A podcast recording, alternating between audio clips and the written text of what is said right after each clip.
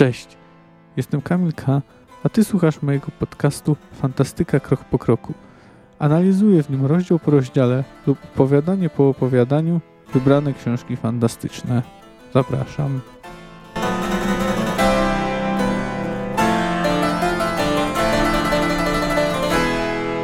Łatwo zabija się z łuku, dziewczyno. Jakże łatwo spuścić cięciwę i myśleć, to nie ja, to strzała. Na moich rękach nie ma krwi tego chłopca. To strzała zabiła, nie ja. Ale szczale nic nie śni się w nocy. Niech i tobie nic nie śni się w nocy, niebieskooka Driado. Żegnaj, Brian. Cześć, e, witam was po raz kolejny. Dziś zajmę się niezwykle istotnym opowiadaniem e, z punktu widzenia całości cyklu wiedźmińskiego. Geralt po raz pierwszy spotka się ze swoim przeznaczeniem twarzą w twarz. Tym przeznaczeniem będzie e, dziesięcioletnia dziewczynka. Jest to nie tylko jedno z najistotniejszych, ale także jedno z najlepszych opowiadań, jakie Sapkowski napisał, więc e, omawianie go to będzie prawdziwa przyjemność. No ale zacznę jak zwykle od e, streszczenia tego, co dzieje się w tym opowiadaniu. Zaczyna się on od tego, że Geralt znajduje trupa 15-letniego chłopca. Znajduje się w Brokilonie, lesie, do którego niebezpiecznie jest wchodzić, jeśli jest się człowiekiem. Potem natrafia na kolejnego trupa, ale słyszy skądś jęk. Jak się okazuje, w okolicy znajduje się jeszcze jeden człowiek, ranny. Co dość interesujące, to znajomy Geralta. Ma na imię Frey i wygląda na to, że może niedługo umrzeć. Geralt postanawia poszukać drzewek, z których mógłby zrobić prowizoryczne nosze. Jednak gdy rozpoczyna poszukiwania, e, na wysokości jego głowy e, w drzewo wbija się szczała.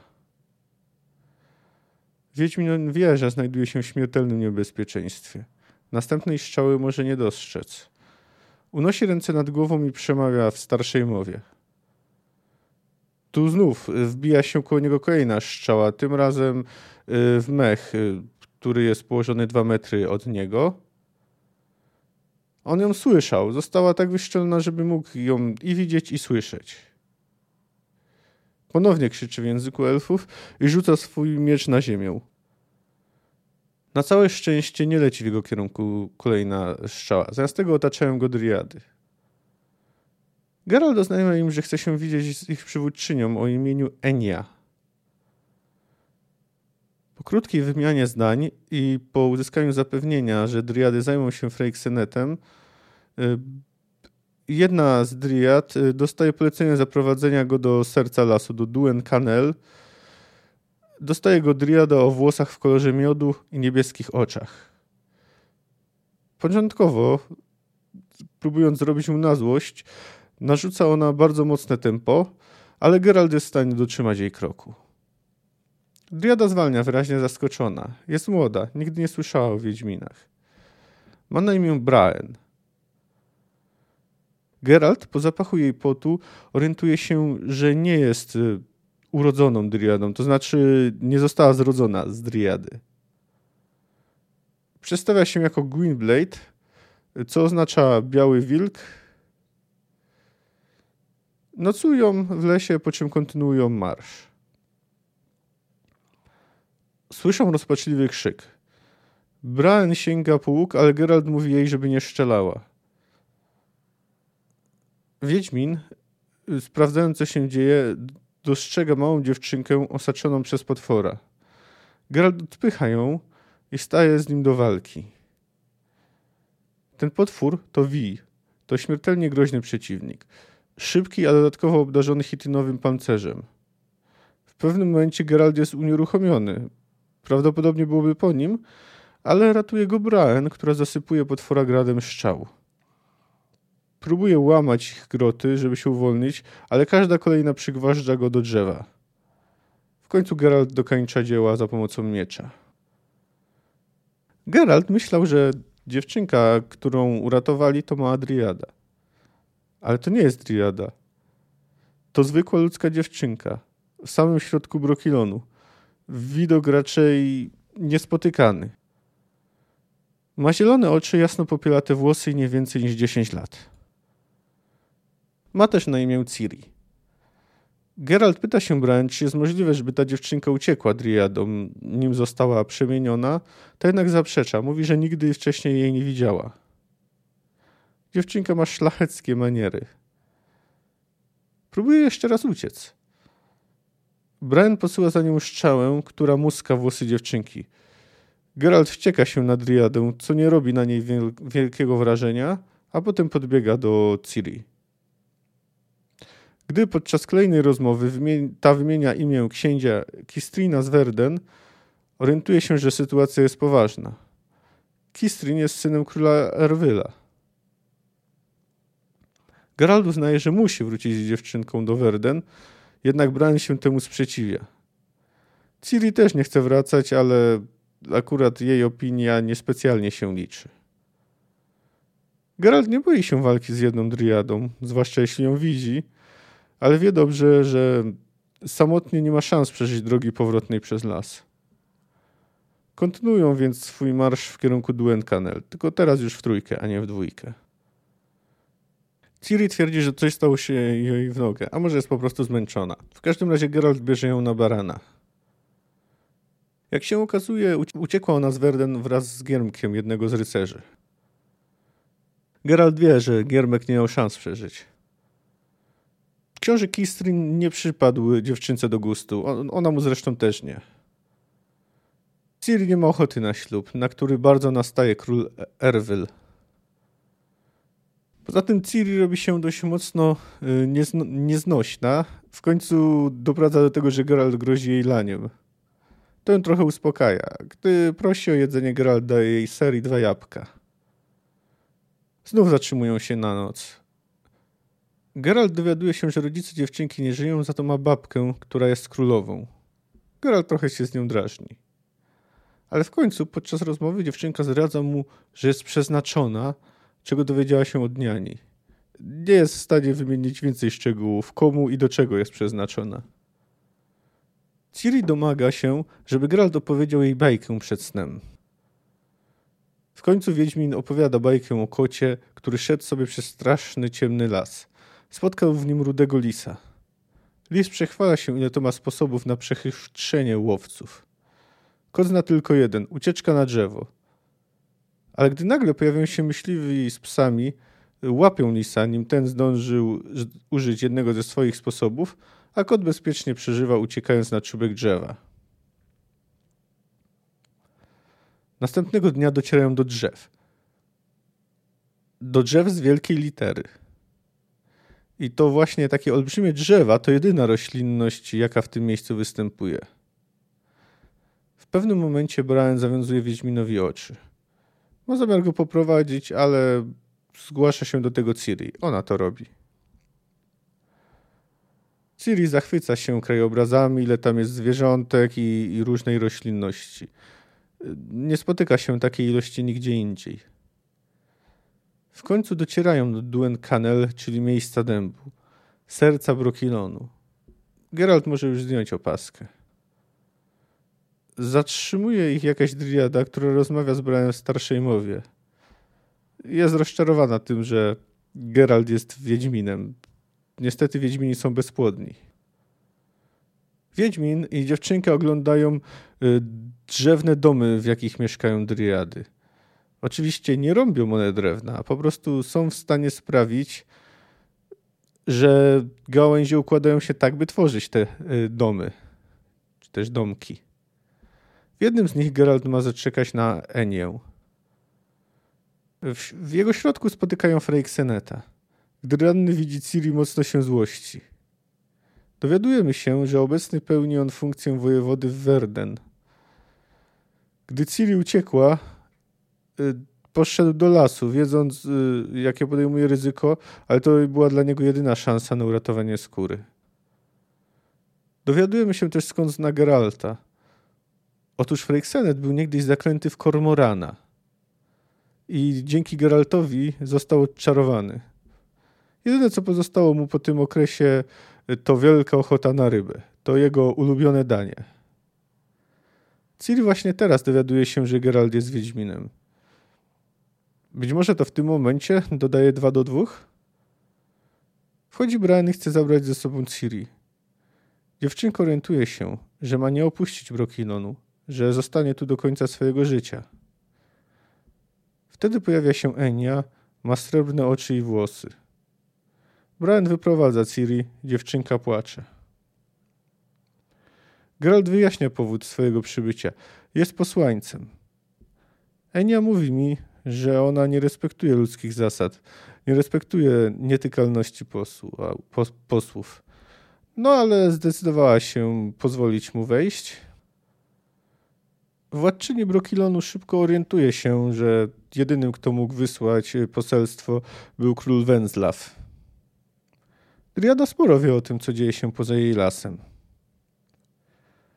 rozpoczynają jeszcze nim przystąpią do samej treści poselstwa i do Ciri, ustalają, że Freyxenet zostanie w Brokilonie aż wyzdrowieje, a potem jeszcze trochę.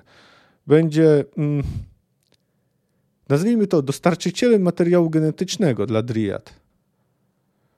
Wieczorem Geralt się udaje do drzewa, czy też raczej drzew Eitne, bo na jej mieszkanie składają się trzy potężne dęby. Jest tam też Ciri, Geralt próbuje namówić Enię, by oddała mu Ciri, by nie przemieniała jej w Driadę. Ona odrzuca jednak jego prośbę, motywując to koniecznością przetrwania. Driada odgaduje też, czego chce Węzlaw. Chce, żeby oddała mu las aż po rzekę w dę. Oczywiście nie ma zamiaru tego robić. Geralt próbuje ją namówić na zaakceptowanie propozycji, na podjęcie współpracy z ludźmi. Uważa, że to da Driadom szansę na przetrwanie, ale Enia odrzuca jego argumenty. Aha, nie wspomniałem o tym, ale oprócz Eni y, w tym y, domu znajduje się też Ciri. I wtedy właśnie Enia prosi Ciri, by powtórzyła to, co powiedziała jej wcześniej. Ciri nie chce zostać Driadą. Ciri chce pójść z Geraltem, bo on jest jej przeznaczeniem. Enia klaszcze w dłonie i, w, i do środka wchodzi Brian, która niesie wielki puchar, który jest wypełniony wodą brokilonu. Wybicie go spowoduje, że Ciri utraci swoją tożsamość i wspomnienia. Stanie się Driadą. Geralt nie chce na to patrzeć. Żegna się z Ciri, Enią i Braen. Ale dziewczynka prosi go, żeby z nią został. Nie może odmówić tej prośbie. Enia daje mu do przeczytania napis na, kielu, na kielichu. Brzmi on – Miecz przeznaczenia ma dwa ostrza. Jednym jesteś ty. Ciri, Ciri pije z pucharu, ale nic się nie dzieje. Jedynie może jej policzki stały się bardziej zaróżowione. Nadal chce wracać z Geraltem. Wiedźmin myśli, że to była maskarada. Przedstawienie. Że nie dała Ciri prawdziwej wody Brokilonu. Więc gdy Enia wyzywa go, aby w takim razie sam wypił z pucharu, to pomimo pewnych wątpliwości robi to. No ale jak się okazuje, nawet jeśli nie była to woda brokilonu, to była to jakaś bardzo silna substancja, ponieważ Geralt się przewraca i ma różne wizje. Przyszłości i przeszłości. Widzi Pawettę, potem Kalantę, z którą rozmawia mówi mu o tym, że jego przeznaczenie będzie na niego czekało. Potem Jennefer, a potem znów Kalantę, ale tym razem ranną i umierającą, obwiniającą go o śmierć innych ludzi. Geralt i Ciri odzyskują przytomność, są gdzieś w lesie. Geralt już wie, kim, czyją córką jest spotkana księżniczka. No jest oczywiście tym właśnie dzieckiem niespodzianką. Y, owocem związku y, Pawetty i Dunego, w którym Geralt y, odegrał, w powstaniu którego Geralt odegrał niemałą rolę. Gdy stają na rozstajach, Ciri wyczuwa właściwie kierunek, w którym powinni iść. Geralt jej słucha, ale gdy już wychodzą z lasu, Ciri znów ma wątpliwości. Patrzy na drogę prowadzącą do Verden, bo uważa, że ta, którą mają iść, jest zła. Jak się okazuje, miała, ma rację. Wiedźmin i Ciri spotykają ludzi w barwach Verden, którzy ich zatrzymują. Przepytują go, mówią Geraltowi, że są członkami drużyny Freyxeneta. Geralt y, przedstawia Ciri jako swoją córkę. Pokazują Geraltowi kupców zamordowanych rzekomo przez Driady, które zwaliły drzewo na drogę. Wydaje się, że po prostu pojadą dalej, ale wtedy Ciri odważa się zwrócić uwagę, że Driady nigdy nie zrąbałyby drzewa siekierami. Trzeba się bić. Ciri ucieka na drzewo, jak kot w bajce. Pierwszego napastnika Geralt zabija dość szybko. Następni uciekają i planują zaszczelić go z łuku, ale jeden z nich imieniem Leweke chce pokonać go osobiście. Okazuje się być bardzo trudnym przeciwnikiem, bardzo dobrze wyszkolonym, ale Wiedźmin pokonuje go, udając w pewnym momencie, że został oślepiony przez słońce. Bandyta chce skorzystać z okazji, ale Geralt bardzo dobrze widzi pod słońce.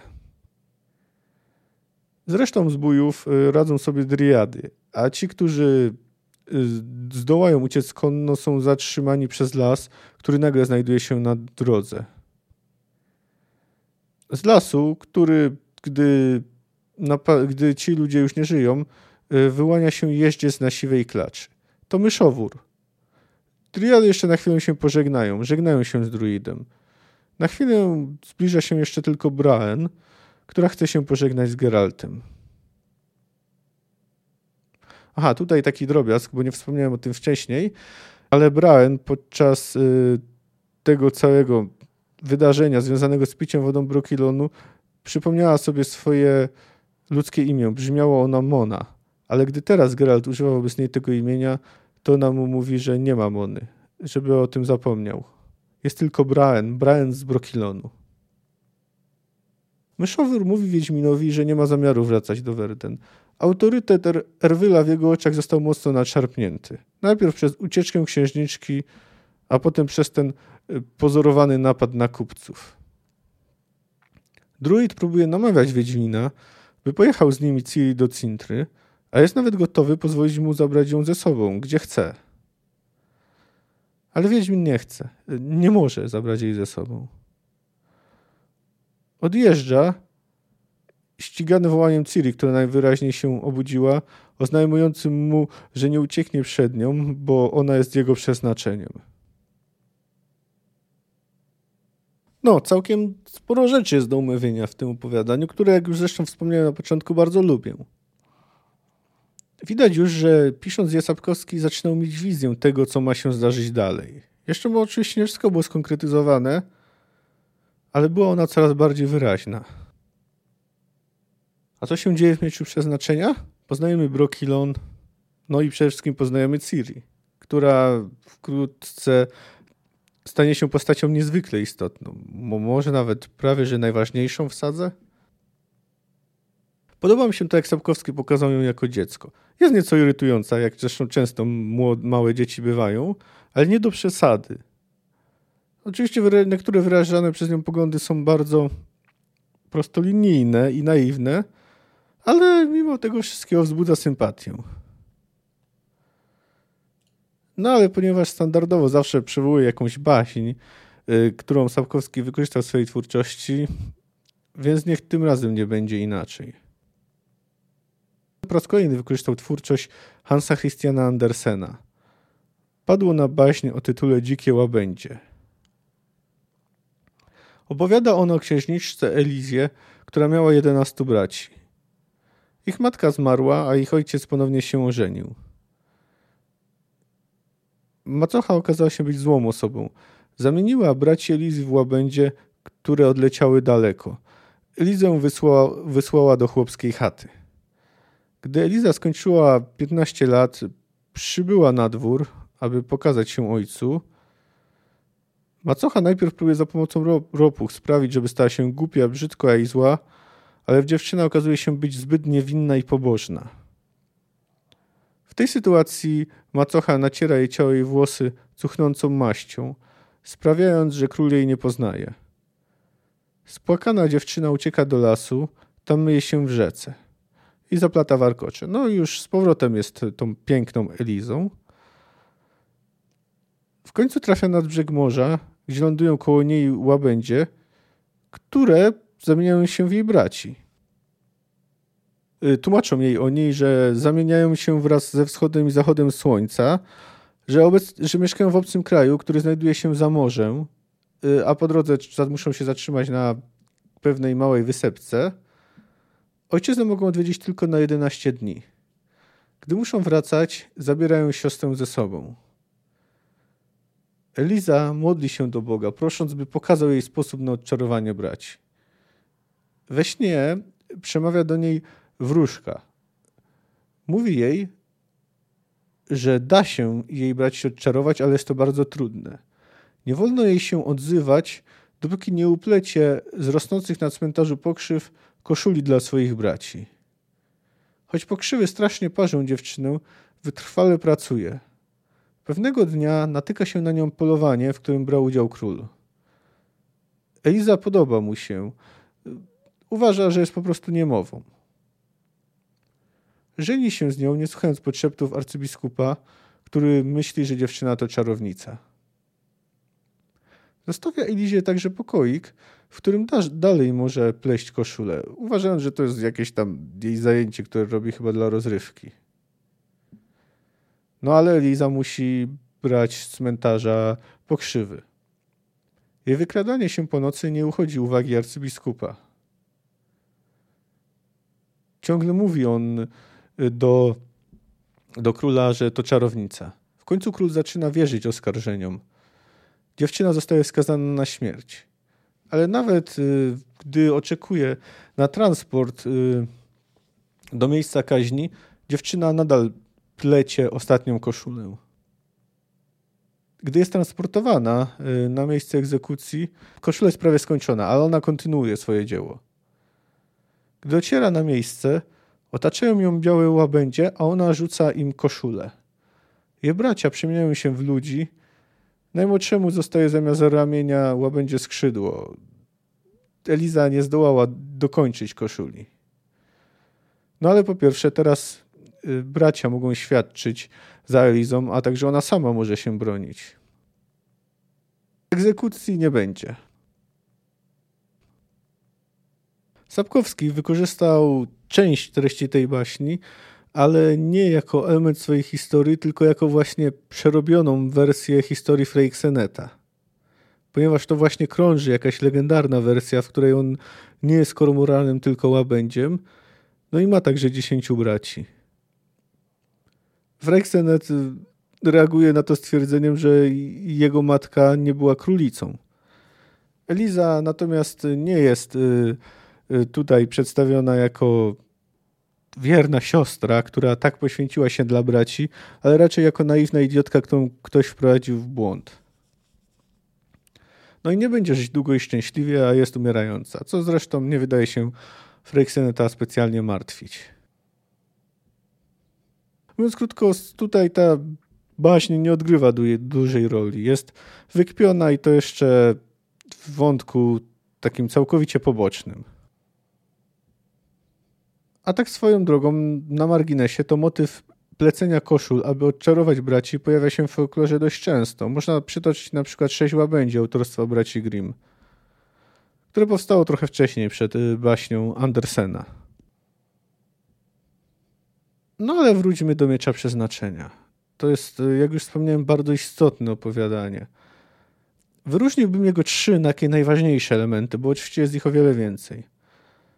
Stosunek, relacja, jaka nawiązuje się pomiędzy Geraltem i Ciri, wymiana poglądów pomiędzy Geraltem i Enią, a także kwestia przeznaczenia, która no już się kilka razy pojawiła i będzie się jeszcze pojawiać. Y, pojawia się też trochę polityki. Orientujemy się, że różni władcy różnie podchodzą do Brokilonu. Jedni po prostu nienawidzą Eni, a inni chcą się z nią dogadać. W tle majacie też ewentualny mariaż Ciri. Ale nim przejdę do tych najbardziej istotnych rzeczy, to jeszcze taka mała uwaga językowa. Być może zauważyliście, no z pewnością usłyszeliście, że mówię y, o przywódczyni y, Dryad y, Enia Otóż nie jest to przypadkowe, ponieważ jej zapis imienia to jest Eifne i zawsze tak ją nazywałem, Eitne, Eifne, ale jest to imię pochodzenia irlandzkiego.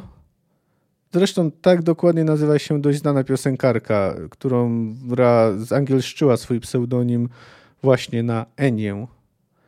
Czyli tak powinno się generalnie wypowiadać to imię.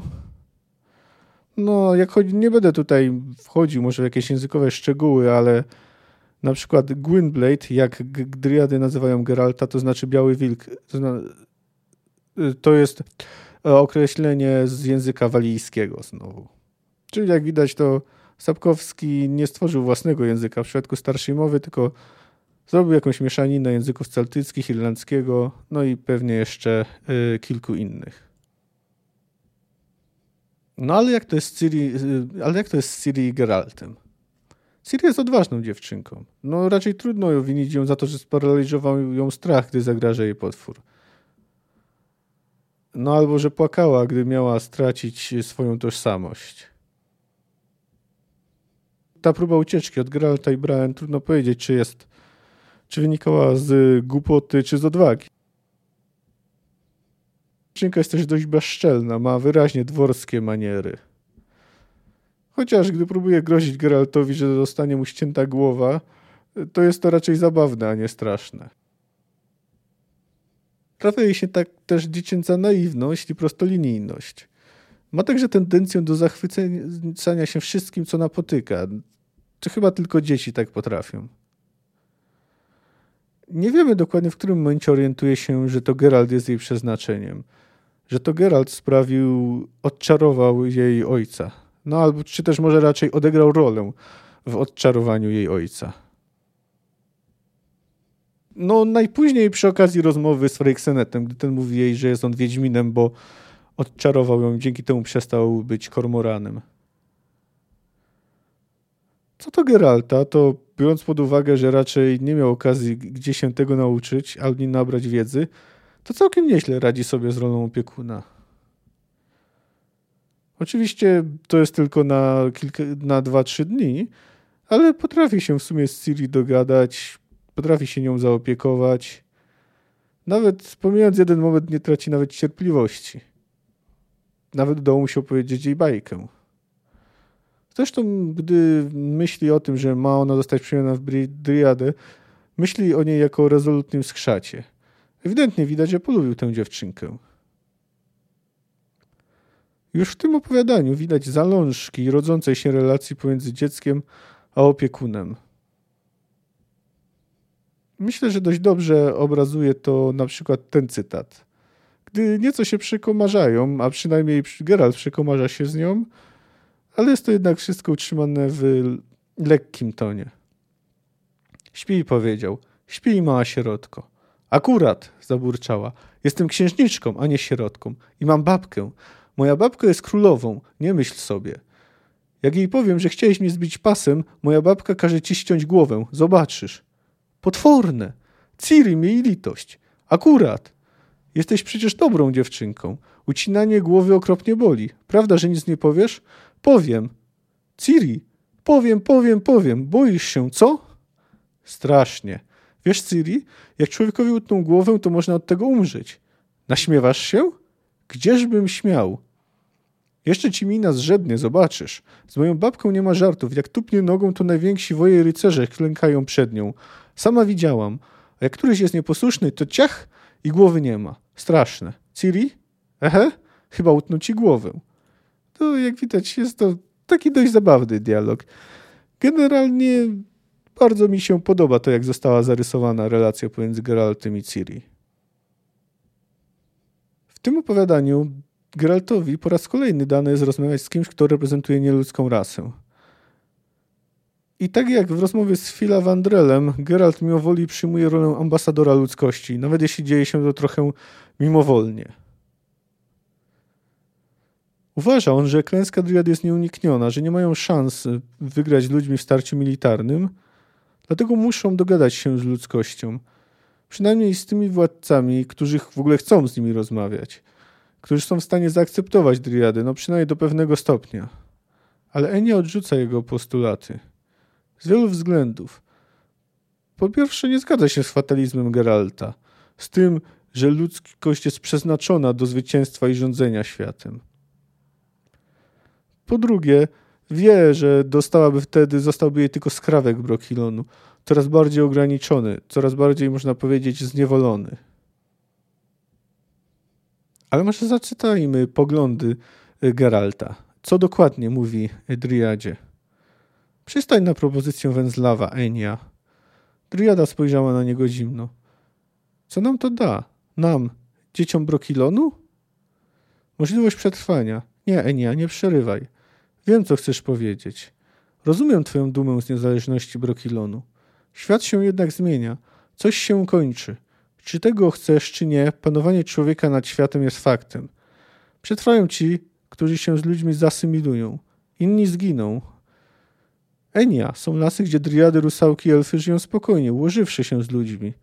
Jesteśmy przecież sobie tak bliscy. Przecież ludzie mogą być ojcami waszych dzieci. Co daje ci wojna, którą prowadzisz? Potencjalnie ojcowie waszych dzieci podają pod waszymi strzałami. Jaki jest skutek? Ile spośród driad Brokilonu jest czystej krwi? Ile z nich to porwane, przerobione ludzkie dziewczęta? Nawet z Ferykseneta musisz skorzystać, bo nie masz wyboru. Jakoś mało widzę tu maleńkich driad Enia. Widzę tylko ją, ludzką dziewczynkę przerażoną i otępiałą od narkotyków, sparaliżowaną ze strachu. No tutaj Geralt mówi dość jasno. Mówi w zasadzie Driadzie, że może albo się poddać, albo zginąć. Ciekawe jest wspomnienie o tym, że są miejsca, gdzie Driady i rusałki żyją spokojnie, niepokojone przez ludzi, jakoś asymilowane z nimi. Szkoda, że nie dowiadujemy się o tym nic więcej, ani w tym opowiadaniu, ani później. Być może Geralt po prostu nie trafia do takich miejsc nie podoba mi się do końca argumentacja Wiedźmina, bo to jest trochę tak, że on własne doświadczenia próbuje przekładać na los całego gatunku, co jest dość ryzykowną sprawą. No ale nie jest tak, że jego argumentacja jest zupełnie nietrafna. Enia sama mówi, że dla niej Brokilon sięga dalej niż obecnie rosną drzewa, że cóż to dla niej jest 100 lat, gdy je wycięto. No ale wskazuje to na to, że pomimo oporu Dryad, ludzie faktycznie spychają je coraz bardziej. Coraz bardziej zmniejszają tą część lasu, którymi jeszcze Dryady władają. No, a co Geraltowi w odpowiedzi mówi Enia? Jaką odpowiedź mam zanieść królowi Węzlowowi, pani Brokilonu? Żadnej. Jak to żadnej? Żadnej. On to zrozumie. Już dawniej, już bardzo dawno temu, gdy Węzlawa nie było jeszcze na świecie, pod Brokinon podjeżdżali heroldowie, ryczały rogi i trąby, błyszczały zbroje, powiewały proporcje i sztandary. Ukosz się, Brokilonie, krzyczano. Król kozi ząbek, władca łysej górki i podmokłej łąki, żąda byś się ukorzył, Brokilonie. Odpowiedź Brokilonu była zawsze taka sama. Gdy już opuścisz mój las, Gwynblade, obróć się i posłuchaj. W szumie liści usłyszysz odpowiedź Brokilonu. Przekaż ją Węzlawowi i dodaj, że innej nie usłyszy, póki stoją dęby w Duen Canel. Póki rośnie tu choć jedno drzewo i żyje choć jedna driada. Gerald milczał. Mówisz, że coś się kończy, ciągnęła wolno Enia. Nieprawda. Są rzeczy, które nie kończą się nigdy. Mówisz o przetrwaniu? Ja walczę o przetrwanie. Bo Brokilon trwa dzięki mojej walce, bo drzewa żyją dłużej niż ludzie. Trzeba tylko chronić je przed waszymi siekierami. Mówisz mi o królach i książętach. Kim oni są? Ci, których znam, to białe szkielety leżące w nekropoliach Krag-Ean, tam, w głębi lasu, w marmurowych grobowcach na stosach żółtego metalu i błyszczących kamyków. A Brokilon trwa. Drzewa szumią nad ruinami pałaców, korzenie rozsadzają marmur. Czy twój Węzlaw pamięta, kim byli ci królowie? Czy ty to pamiętasz, Gwynblade? A jeżeli nie, to jak możesz twierdzić, że coś się kończy? Skąd wiesz, komu przeznaczona jest zagłada, a komu wieczność? Co upoważnia cię, by mówić o przeznaczeniu. Czy ty chociaż wiesz, czym jest przeznaczenie? Faktycznie, nikt nie zna przyszłości. W tym punkcie Enia ma rację. No ale trudno nie zwrócić uwagi na to, że jak na razie ludzie zwyciężają.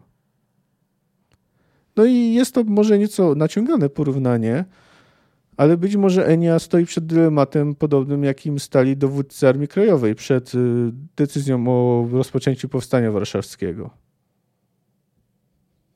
Oczywiście główną odpowiedzialność za zniszczenia miasta i śmierć ludzi y, ponoszą Niemcy, no natomiast nie jest tak, że dowódcy nie ponoszą żadnej odpowiedzialności za to, co dzieje się z ich podkomendnymi. Enia jest współodpowiedzialna za śmierć Zwłaszcza, że wydaje się, że jednym z jej motywów y, może być prywatna zemsta. Wspomina, wspomina Geraltowi o swojej córce Moren, która zginęła w obronie Brokilonu. Swoją drogą z Moren coś Geralta łączyło. No jest to ogólnie złożony problem. Obydwojgu z nich nie można odmówić racji. A jak to jest z przeznaczeniem? Poniekąd to opowiadanie stanowi kopalnię efektownych cytatów. Dostarcza ich rozmowa Geralta z Ciri, jego słowa skierowane z Braen, które przytoczyłem y, na początku, a mówiące o tym, jak łatwo jest zabijać, jeśli się przeciwnika dehumanizuje, jeśli się nad tym, nad nim nie zastanawia. No i oczywiście jest ten cytat o mieczu przeznaczenia, który ma dwa ostrza z którym jednym jest Geralt, albo ty, no bo to zależy kto czyta te słowa. To jest zresztą jeden z najpopularniejszych cytatów y, z całego cyklu wiedźmińskiego i przyznaję, że jego znaczenie nie jest do, dla mnie do końca jasne. To znaczy, oczywiście, to, że jednym z nich jesteś ty, oznacza, że przeznaczenie u Sapkowskiego nie jest jakąś ślepą siłą zapisaną w gwiazdach, ale czymś, co wynika z akcji. Czyli w tym przypadku z akcji czynów Geralta. No natomiast co oznacza, że ma dwa ostrza? Czym jest to druga ostrza, ta, można powiedzieć, druga strona przeznaczenia? No tu możemy tylko zgadywać. Geralt uważa, że jest nią śmierć, która kroczy za nią krok w krok.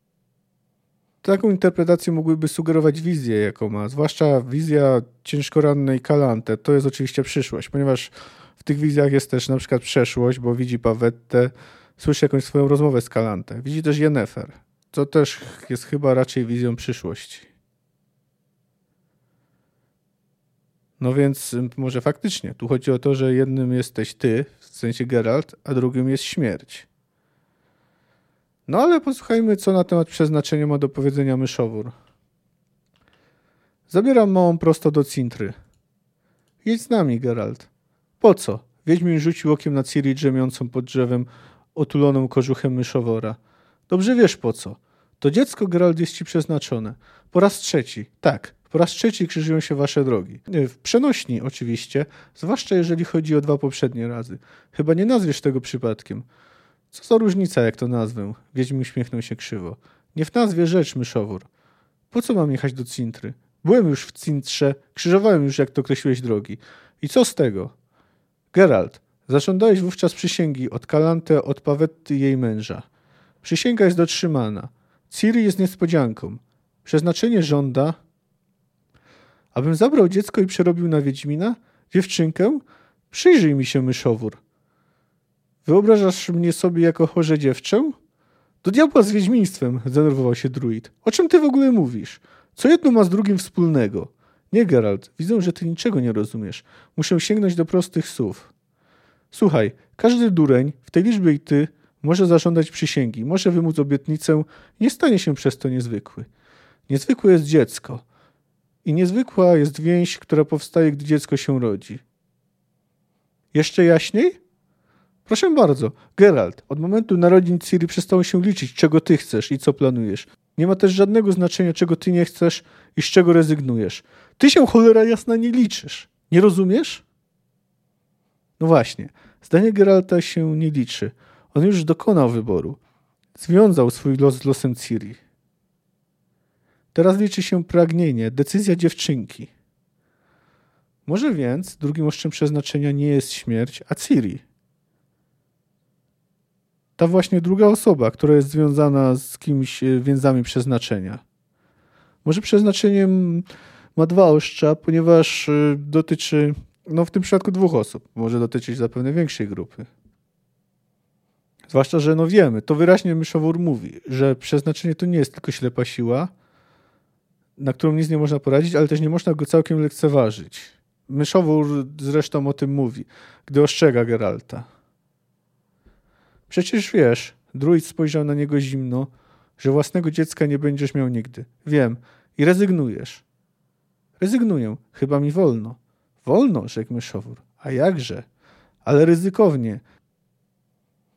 Jest taka stara przepowiednia, mówiąca, że miecz przeznaczenia ma dwa ostrza, dokończył Geralt. Słyszałem. A rób jak uważasz, druid odwrócił głowę, splunął. Pomyśleć, że gotów byłem nadstawić za ciebie karku. Ty? Ja. W przeciwieństwie do ciebie ja wierzę w przeznaczenie. I wiem, że niebezpiecznie jest igrać z obosiecznym mieczem. Nie igraj, Geralt. Skorzystaj z szansy, jaka się nadarza. Zrób z tego, co wiąże cię z Ciri, normalną, zdrową wieść dziecka i opiekuna. Bo jeśli nie, wtedy ta więź może objawić się inaczej, straszniej, w sposób negatywny i destrukcyjny.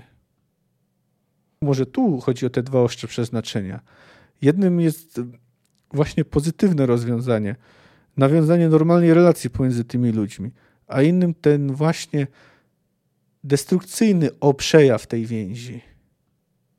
Że jeśli ktoś próbuje je odrzucić, najpierw oczywiście y, wiążąc się z jakimiś y, tymi więzami, to może doprowadzić do tragedii.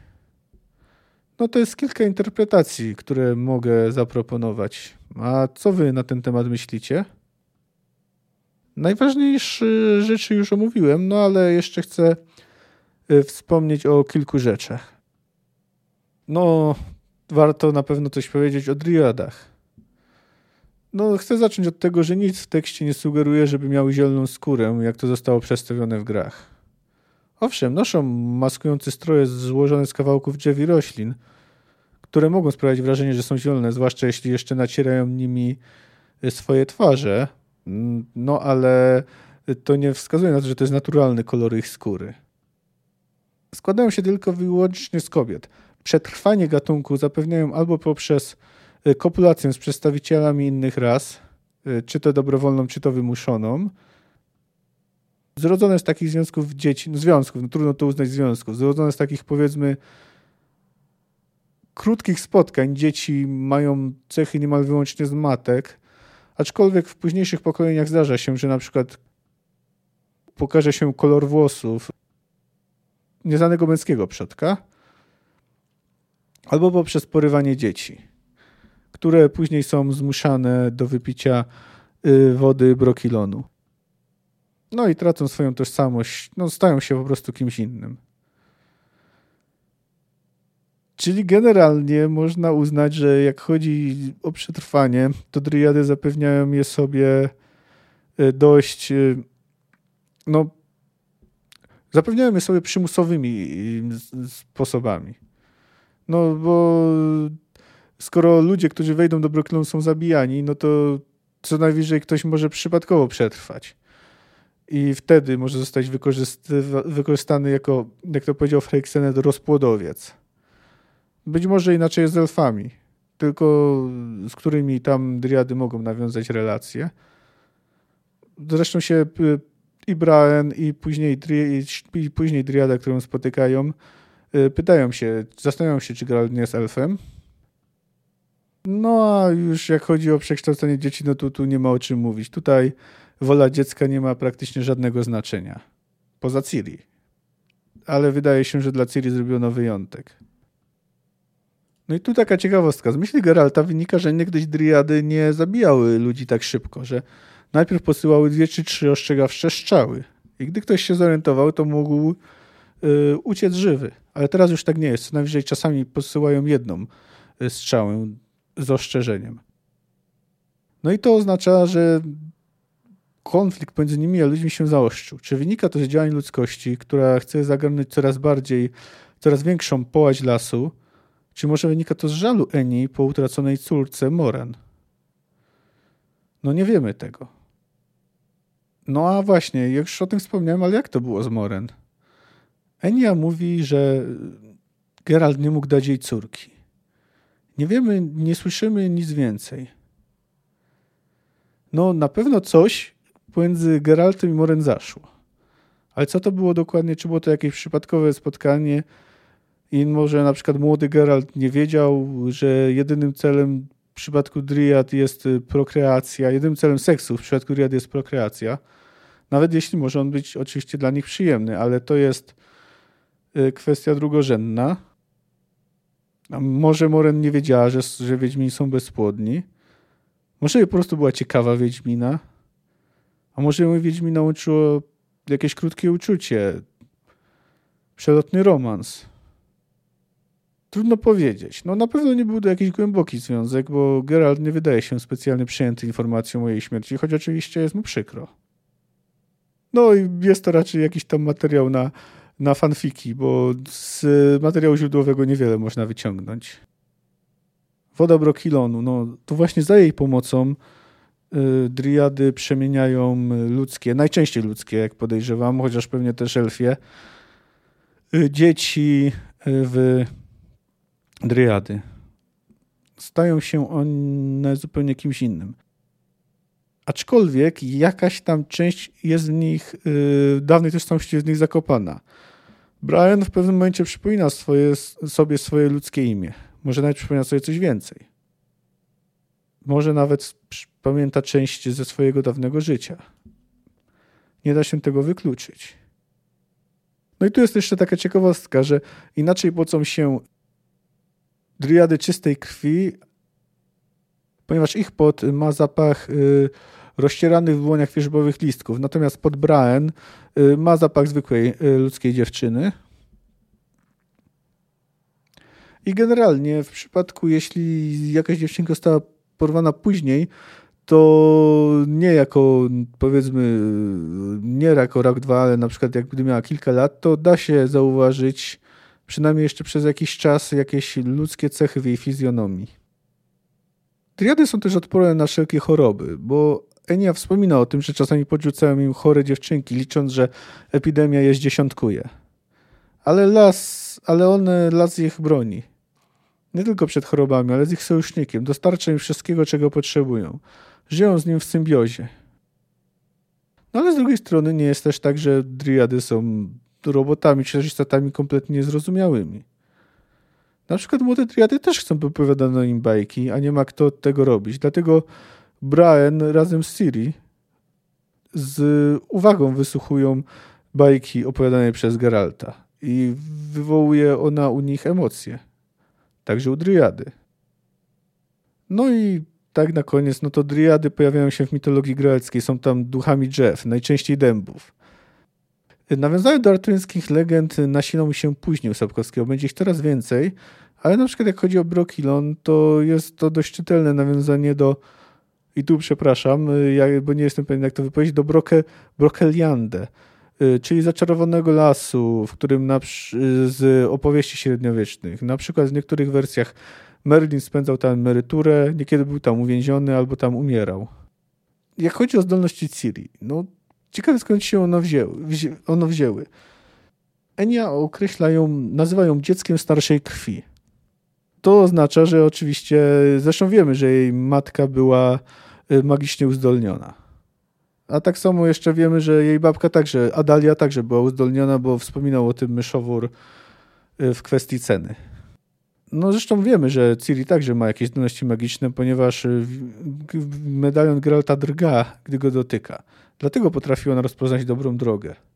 No i tu jeszcze słowo o Wiedźminach, bo Enia o tym wspomina, że starają się oni wymuszać y, te obietnice, że szukają dzieckiej niespodzianki, że, że wymagają one, one od ludzi, wymagają oni od ludzi właśnie złożenia tej obietnicy, że dadzą im to, czego się, że co zostaną w domu, a czego się nie spodziewają. I to nie jest z tego, co mówi Enia, tylko Geralt. Wiedźmini też poniekąd y, walczą o przetrwanie. Starają się przedłużyć y, byt swojego cechu. No trudno określić, no przecież Wiedźmini nie są innym, inną rasą, chociaż żyją w separacji od reszty ludzi. No to chyba tyle. Aha, jeszcze jest taki jeden drobiazg, który spada zupełnie przelotem, ale król Evryl wydaje się być pedofilem, a przynajmniej ma takie skłonności bo gdy Erwel jest przerażony ucieczce Ciri, y, to Freixenet mówi, że bał się, że Erwel tam umiera ze strachu. No oczywiście sama śmierć dziewczynki tak czy, tak czy owak byłaby dla niego problemem, ale Freixenet mówi, że każdy wie, jaki jest Erwel, że pomyślą, że, się na, że w Cintrze pomyślą, że zrobił jej coś po, po pijaku, a później ją zabił. No, czyli wiemy, że król Erwel to nie jest y, przyjemna postać. To opowiadanie nie zostało przez twórców zaadaptowane, choć Brokilon pojawia się i w obu serialach, i w pierwszej części gry komputerowej. Jak chodzi o seriale, to no cóż, powiedzmy, że żadne z przedstawień tego tajemniczego lasu mi się nie podoba. O polskim serialu to można powiedzieć tyle dobrego, że tam faktycznie driady nie mają zielonej skóry, a są tylko powiedzmy, że ucharakteryzowane, ale nie wygląda to najlepiej. No poza tym w ogóle trudno je jakoś odróżnić od ludzi. No ale generalnie to nie był udany serial. Natomiast kilka gorzkich słów muszę poświęcić adaptacji Netflixa.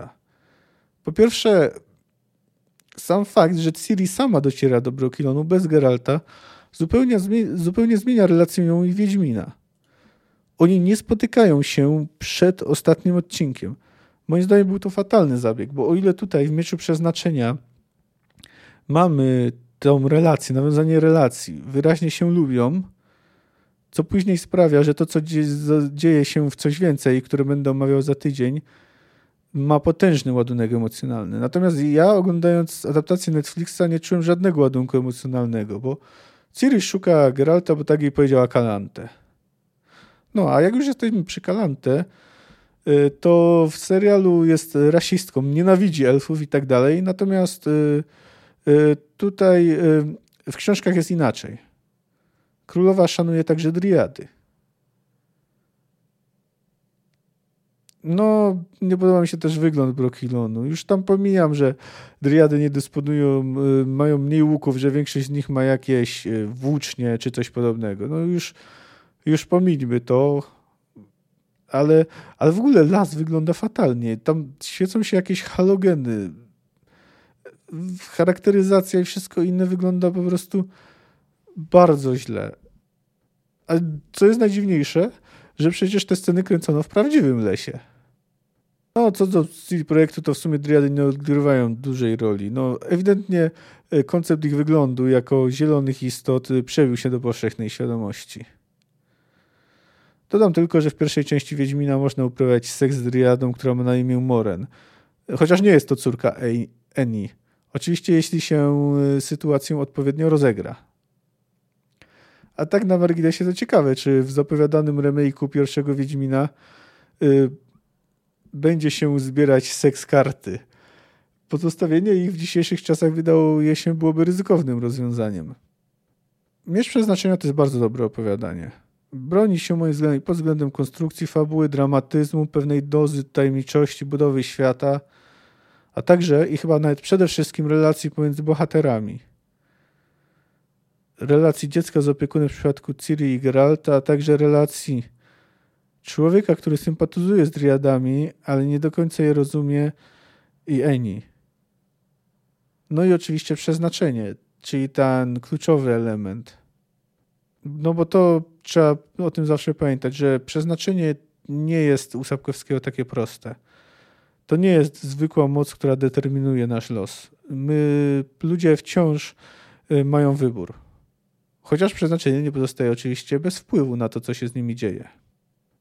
To chyba na tyle. Tak jeszcze wam y, powiem, że na Twitterze, YouTubie i w opisie stworzyłem ankiety. Pytam tam, czy omawiać y, y, drogę, której się nie wraca. To jest opowiadanie Sapkowskiego, które powstało w 1988 roku i początkowo miało nie mieć nic wspólnego ze światem wiedźmińskim, ale Sapkowski później wprowadzał pewne jego elementy.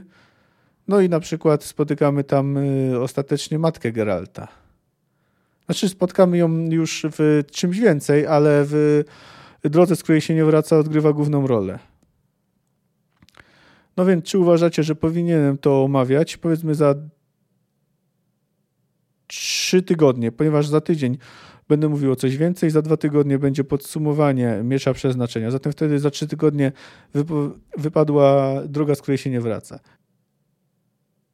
Jeśli do dwóch tygodni yy, E, w tych wszystkich ankietach łącznie bierze się 10 głosów na tak, to będę omawiał drogę, z której się nie wraca. No jak nie, to po prostu ją pominę i przystąpię do omawiania krwi elfów. No to tyle. No za tydzień, jak już słyszeliście, spotkamy Matkę Geralta, spotkamy też Yennefer, spotkamy też Ciri. No, coś więcej, to jest dość złożone opowiadanie, więc znów będę miał co omawiać.